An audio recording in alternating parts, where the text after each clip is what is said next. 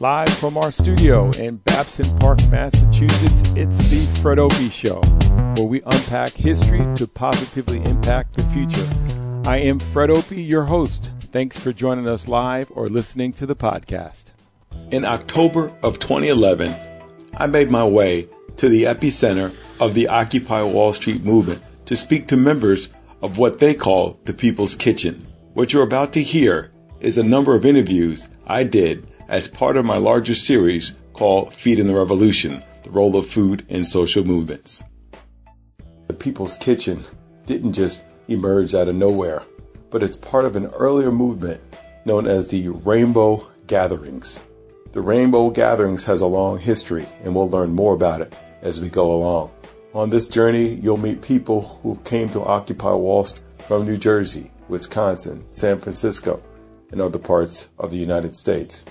Napoleon said that an army marches on its stomach. What we learn is that the army marches on its stomach as the people make the food.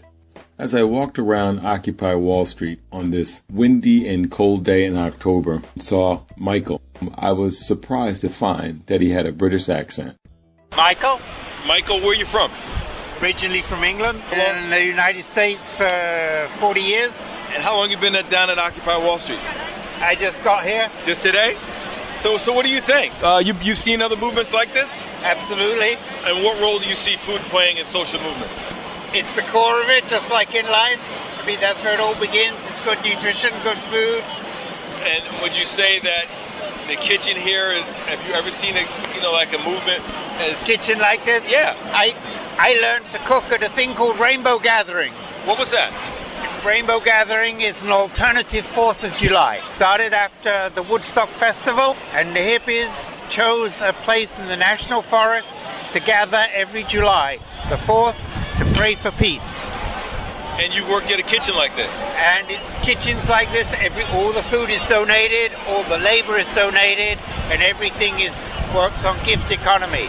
And we fed thousands of people. We cooked outdoors on wood fire, and that this is something that is still happening every year. So you It's see similar things here. I heard a little rumor that some of the people that got this going at the first were people from Rainbow Gathering because we all have experience in organizing this kind of camp kitchen to feed lots of people, stay clean, keep people. So some of these people have much older roots, and they're bringing that history here. So this is not something new. You're thinking. No, no. What you see here is lots of young people like this, and they're occupying the park, and thank goodness they are. Some of them are working, but you can see a lot are hanging out, and talking and ranting. The people who are keeping this running are people, well, I'm 70, I'm older than most, but it's people 40, 50, 60, 70, with some young people who have the know-how, have the experience, have got the sort of, you know, the, the strength and the serenity to hold it together with all the stress. And it's to assert the people's right of free assembly. How old were you when you did your first movement? As a college student, I was what, 19, University of London, Aldermaston, Peace March, Bertrand Russell, English Peace Movement. That's and then I got into anti-nuclear organizing when I came here. Yeah, the kitchens at Seabrook. Nuclear power plant they wanted to build up in uh, in New Hampshire, where there was no, you know, if anything happened to it, there was no way for a couple of million people to escape. And we went in, we tried to stop it being constructed. Oh yeah, we had a big kitchen there. Same thing, food donated by other Yeah, yeah. organizations. I was here last night, and crowd smaller, no media. Now it's warm, daytime, and all these so-called celebrities coming out to be seen at Occupy Wall Street to get attention. The thing is, we're, we're saying the, re- the revolution will not be televised. Yesterday, I see this guy, they're doing a model shoot in the middle of this, but this is the backdrop. We're the happening thing this month. You're branding. You come here to brand. It's not, it's not just them. You've got all the, the Revolutionary Communist Party, the Socialist World, the, the body snatchers, that's what I call them. They're here recruited. Every issue, they jump on it. And you've got us sort of, what is it? It's a mix of anarchists and peace movement people. Do you have people on the right? You know, and, you know, Tea Party type of people? Because they were against the bailout too. I think the people progressives missed the boat way back to Reagan times, Yeah. right then. That we missed the boat. Reagan got all the bubbers. Yeah.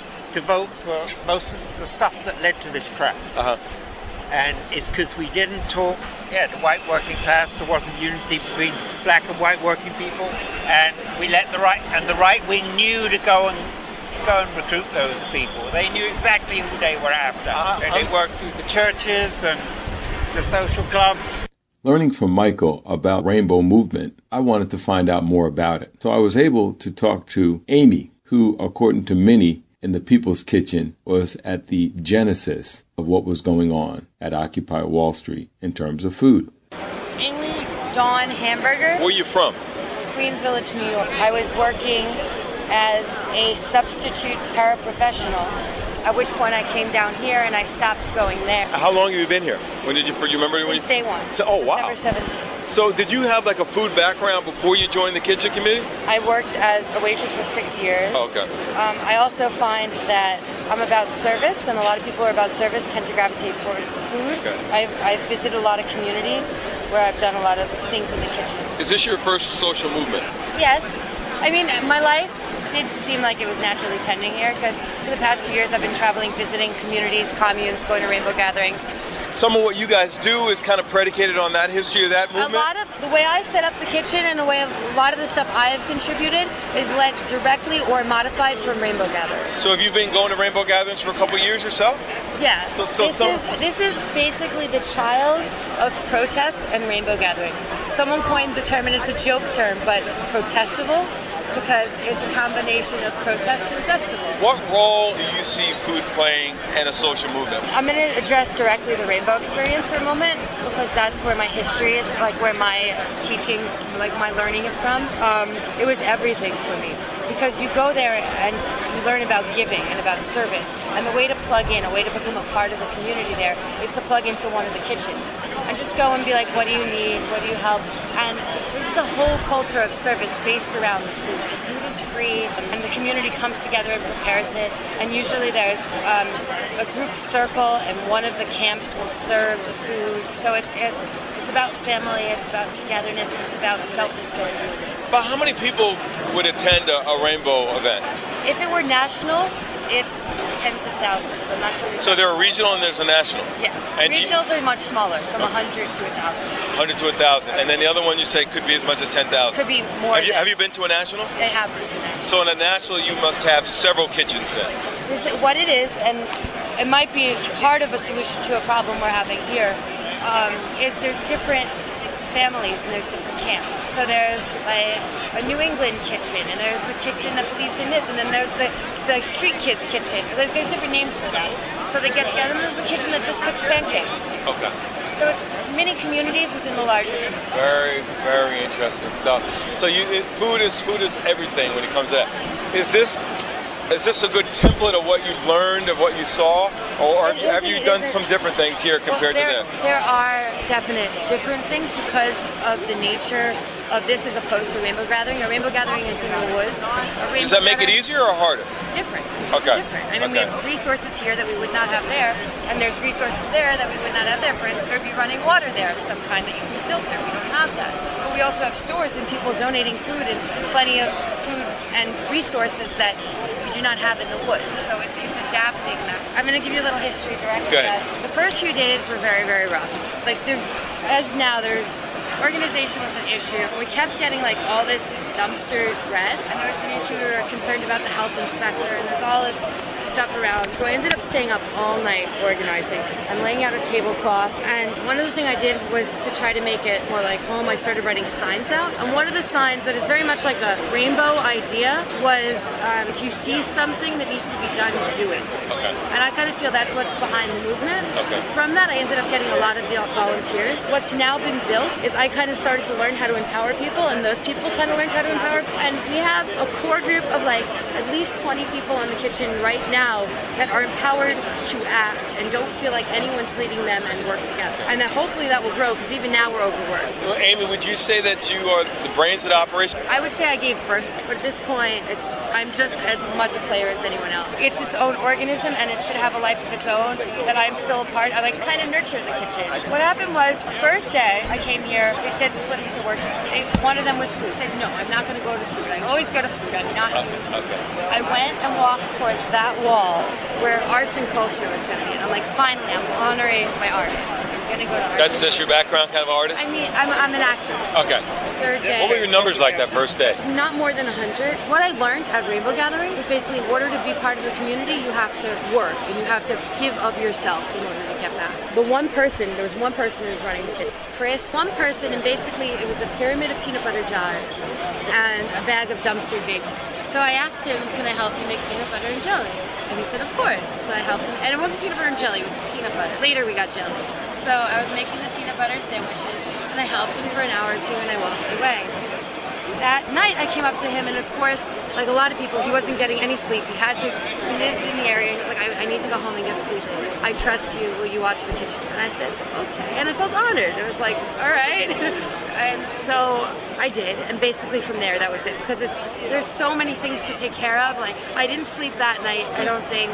Um, the next night was probably the night that I was up 24 hours cleaning the kitchen. It was all me and I was supposed to know everything. It was part of the bench with a, a pyramid of peanut butter. And peanut butter and jelly. And I heard somebody say that you guys are literally getting pizzas sent from everywhere.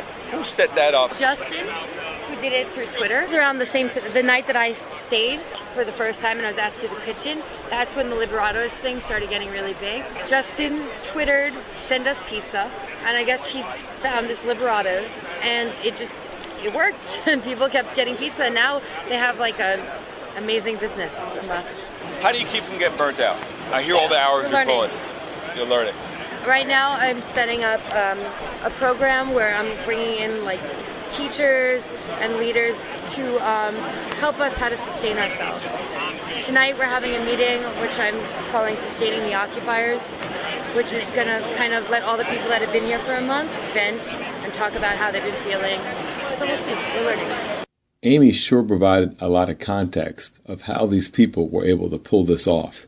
One of the most interesting fellows I came upon next was Chris, who made his way to Occupy Wall Street after hiking on the Appalachian Trail. Chris, how long you been here? Just about a week. I was hiking on the Appalachian Trail, and every time I went out to resupply, I heard it got bigger and bigger and bigger to the point where I said, I gotta go do some urban camping. I grew up in Englewood, New Jersey, but I live in Seattle the last 25 years. You heard this on the trail. I come out to resupply, and I, I'm a news junkie, so I'd find out the news. And first it was a bunch of people are doing it, interesting. Then it was 700 people arrested on the Brooklyn Bridge. I'm like, damn, I don't want to go to Rikers Right. but they're brave. And then it started growing. I said, well, maybe I need to backstop the people who are went, who got arrested. And here I am. I didn't want to. I felt like I had to. Okay. that? Yeah. Because you know, I was up for the draft in the Vietnam War. You know, I mean, well, I wasn't up. The war ended in '74, and I turned 18 in '74. Okay. But they ended the draft in '72. Okay. But I didn't know that in '70. So I had been protesting because Okay. I saw it coming. So, you know? so this is this is not your your first social movement. Oh no! And then there was the war movement, the anti-nuke movement, the civil rights movement. I grew up. Yeah. I grew up during all of those. Okay. So all those movements were my movements. Yeah. Do you see this one any different? Have you ever known anything about globalist? It's, well, it's because of the internet and, and the, the ability to network. We didn't have that back then. Uh-huh. In fact, I was hiking on the Appalachian Trail. Guys are hiking with Kindles and, and iPhones. The heart of this thing is the is the kitchen. Lots of people come by and the and they're impressed that how we're The- the- stances, how we're feeding all these people. And Chris provided an interesting context to how people were finding out about Occupy Wall Street and people who came from a long history of civil disobedience and protest.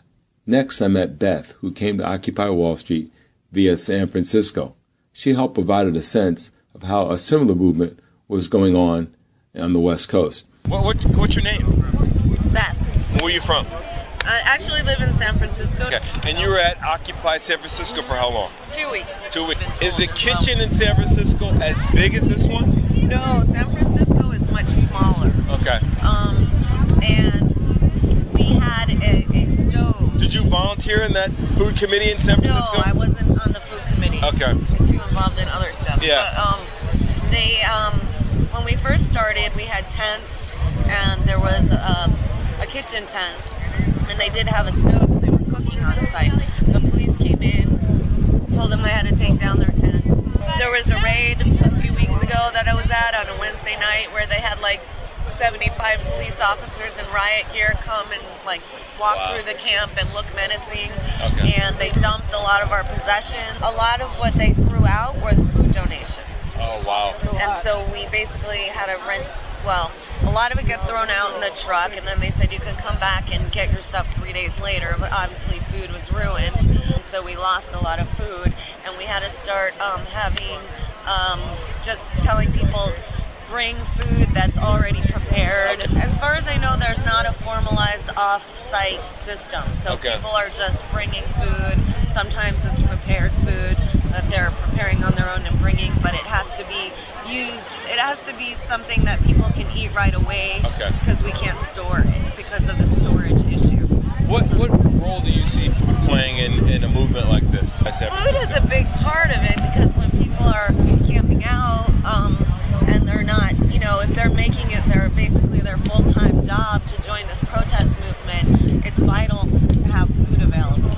So um, that people are stepping up there and here, bringing food every single day, bringing food donations, people who maybe are working people and can't, you know, camp out every night or they're older or, or have children, um, they're contributing by bringing food and making sure people have food available. And it is, uh, I think, vital to, you know, being able to maintain this movement. Food is, is probably just as vital as money contributions because even when you get money contributions, there's all kinds of logistical issues that come into play when you have a non-hierarchical, you know, direct democracy system um, that I've seen there and here about, you know, who's in charge of the money, how do you access the money, what are the rules regarding the money. So bringing food is probably actually an even more direct way to help the movement, I think. The show will be right back. For related content on negotiating the world of school and sports, visit our website at fredopie.com. Check out our podcast archive and review the show on SoundCloud, Stitcher, and iTunes. The best way to support the podcast is to tell a friend, share the show on Facebook and Twitter, or send them to our website at fredopie.com. Welcome back to this edition of The Fred Opie Show, unpacking history to positively impact the future. Next, I met Bo, who came to Occupy Wall Street from Wisconsin, which had been embroiled in its own conflict as the governor of the state, Scott Walker, faced off against organized labor. Tell me your full name. Uh, Bo Sibbing, Where are you from, Bo? uh, Milwaukee, Wisconsin. And how long have you been here? About three weeks now. And you're a member of which committee? Uh, kitchen, People's Kitchen. Uh, food that you guys have, where does it come from? It's it's uh, mostly donations. Um, actually, a really big contributor to us happens to be the uh, Correctional Officers Union. We, we also get donations uh, from some churches. I know Judson Church is helping us out a lot. Oh, it's okay. over by Washington Square. What kind of things are you getting, for example, from the corrections union? The corrections union are, are helping us out. They're, they've given us um, a hunk of money. We get we get uh, five hundred dollars a week, I believe. Uh, we get to go to Costco. They're, they they hook us up with Give Costco money. cards. They provide the driving. Even they pick us up, take us over to Costco. Make sure if we need supplies because a lot of things that we get mostly food, obviously, um, but we need like plates and napkins. Uh, gloves, you know, things like that, supplies that we need that aren't food that we can go and get at Costco. The kitchen's open all the time, or how's it run? That shift, we pretty much run in three shifts. We run from seven to seven to noon, Okay. and then uh, noon to five, and then we take a break from five until seven when dinner starts. But we try to do a hard close at 11. But most of the time, we still have a bunch of granola bars, stuff like that. that You eat what we give you. We just kind of put out and let people take for themselves after we, after Okay. we pull the close. Where are you guys cooking at? We do have off-site cooking. Um, we have a place. Um, there, there's a place in uh, East New York. We also have a place um, in Brooklyn that we go to to cook off-site. Mornings we get we just get it purely catered. Next, I talked to Megan, who came from Queens to the Manhattan location of Occupy Wall Street. She explains what motivated her to get involved. Megan, tell me your full name Megan Hayes. and where you're from. Queens. When did you first come? Uh, September 30th. I answer some of the uh, Occupy emails, Uh-huh. and a lot of people have been quoting Napoleon, saying Really? like uh, the army uh, marched on its stomach. That's been motivating them to give us more food donations. Is this your first social movement? Um, yeah, I've been, I, I guess I could say I've been sheltered Were you? Were you? I've been political, um, but never to the extent like this. So what did it? What pushed you to come? I, I started reading stories of people saying they had to choose between going to the doctor or putting food on the table or paying their mortgage and um, or you know get feeding their kids or getting like keeping their house oil. Like they had to make choices for basic necessities that every human deserves. One thing that gets my goat is knowing that 2,000 calories worth of junk food is cheaper than 2,000 calories worth of healthy food. And how many inner city people can't afford healthy food? And because of that, they're overweight, they're diabetic, they are, you know, Hyperglycemic. hyperglycemic, exactly. They have high blood pressure, they have heart disease. Every healthy food should be a right. After walking around Occupy Wall Street for two days and doing interviews, it became quite evident to me that there was a lack of diversity and very little African American participation in the movement. I had the chance to talk to the self proclaimed Brooklyn Kid, and he gave his take on why African Americans are not involved from his neighborhood.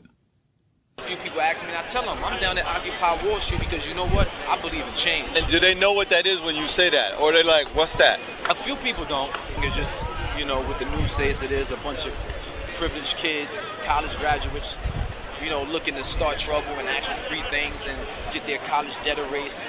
So, I mean, even even that stereotype is is, is pervasive within the black community. yes, it's very They're, they're eating up the media. eating up the media because sad to say, but our communities are so entwined with television, Culture. TV culture. Yeah. I mean, I listen to a radio station, 98.7, Reverend Al Sharpton, Kiss FM. He has a, a, a hour of power that comes on every Sunday night. One night I heard him talking about the, the respect that these kids should have for, for, for holding on so long and dealing with this. And he's telling black people that we need to get in this. Okay. And, and the reason why, though I, sometimes I disagree with his tactics, Yeah. I respect him and I, and I, and I believe in him, is because of the fact that he's doing it. You can't, you can't, you can't say something doesn't work if you don't put your feet to the ground. Mm-hmm. You can't say something isn't good if you don't go check it out. That's like a, a book. You can't say it's not good if you don't go to the library and read it. You can't say there's no information if you're not trying to, to assert yourself in the world. So So I mean, so do you have the BLSs, the Kiss FM? Do you have the Yeah. Amsterdam News? Are they talking about this? as far as the, the black media goes, Yeah. because black media should be all over this. Yeah. In the sense that, you know what, they're saying 99%, and you can go in any most urban black communities, and 100% of us, I don't care what job you have, but somehow in some type of debt, some type of problem financially, out of work, some type of community issues where education is affecting our kids, or health issues where we don't have enough people with health insurance. So the black people should be in full force, just like the rest of the world. However, you know, there's a lot of stigma too. Protesting and activism is that I care type thing, and the black people we're too cool for school. Not to not to generalize and say all black people are like that. Some are just genuinely scared. Some don't know. So you know, that's why I'm here. Get information how did you find out about it? um, through the news. Okay. But I don't. Yeah. But I'm not too much of a believer what they put in news. Well, you said you haven't swa- you haven't swallowed the Kool Aid. Uh, uh, especially, especially if I ain't make it.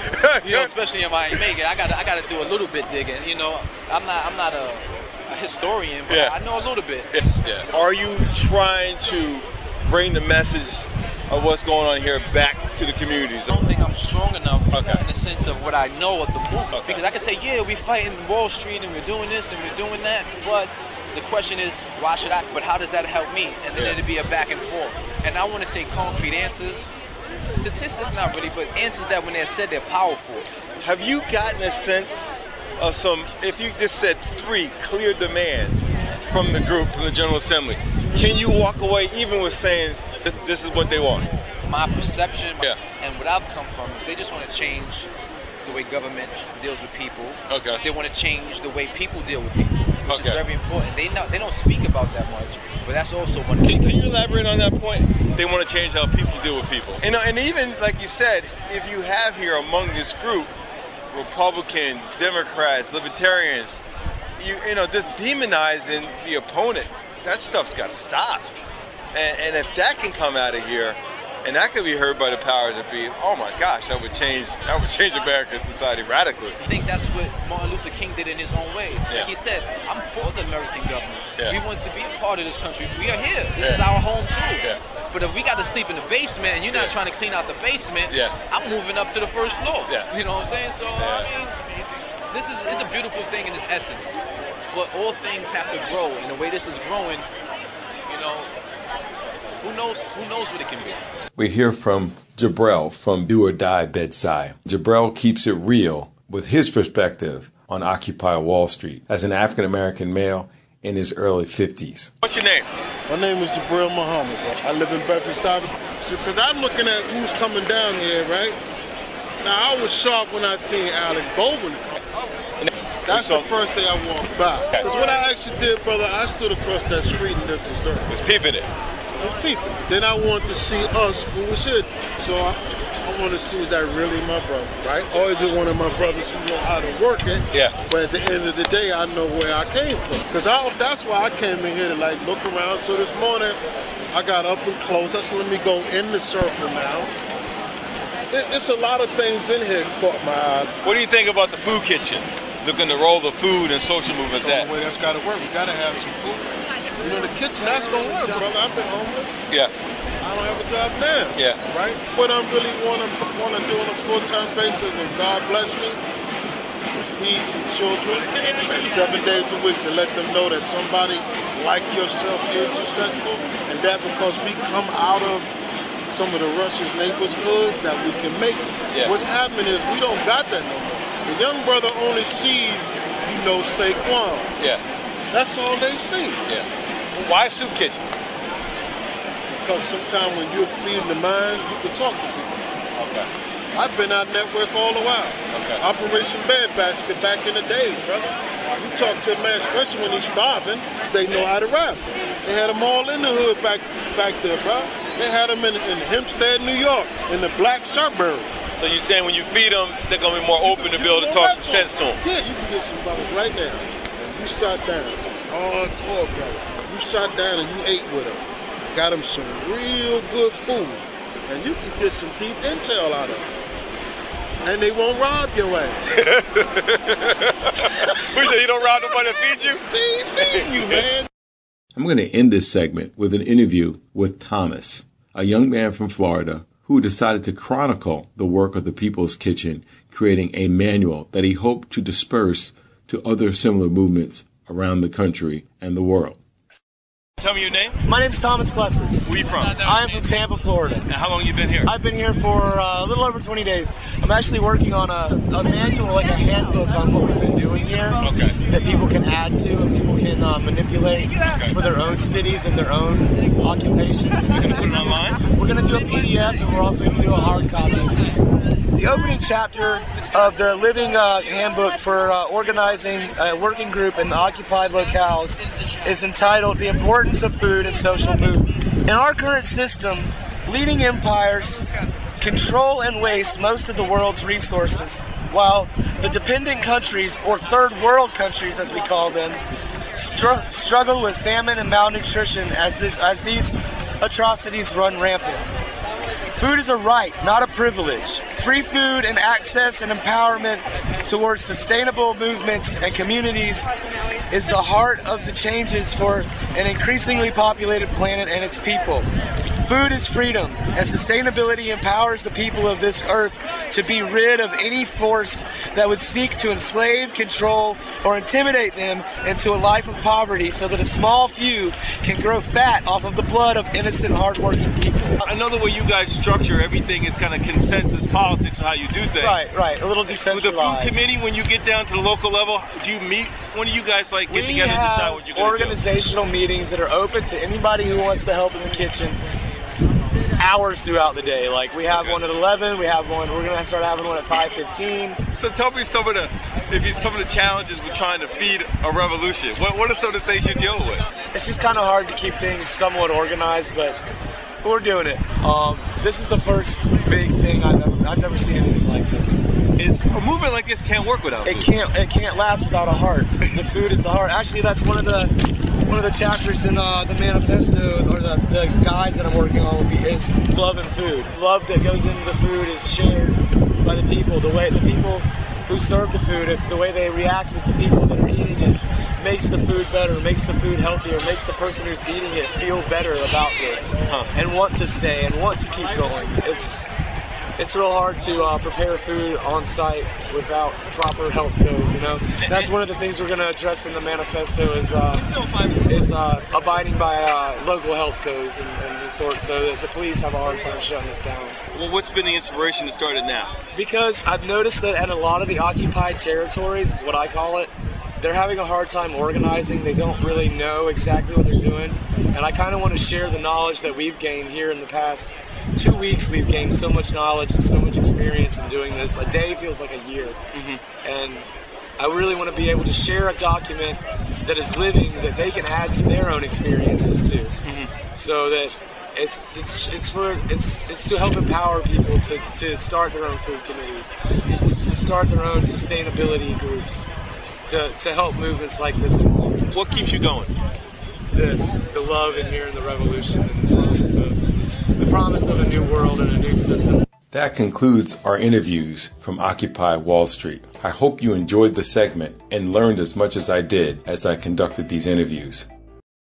That's a wrap for this show. Thanks for listening. To hear more content like it, go to fredopie.com. If you have questions about advertising and sponsoring this show, contact us at fdopie at gmail.com. That's fdopie at gmail.com.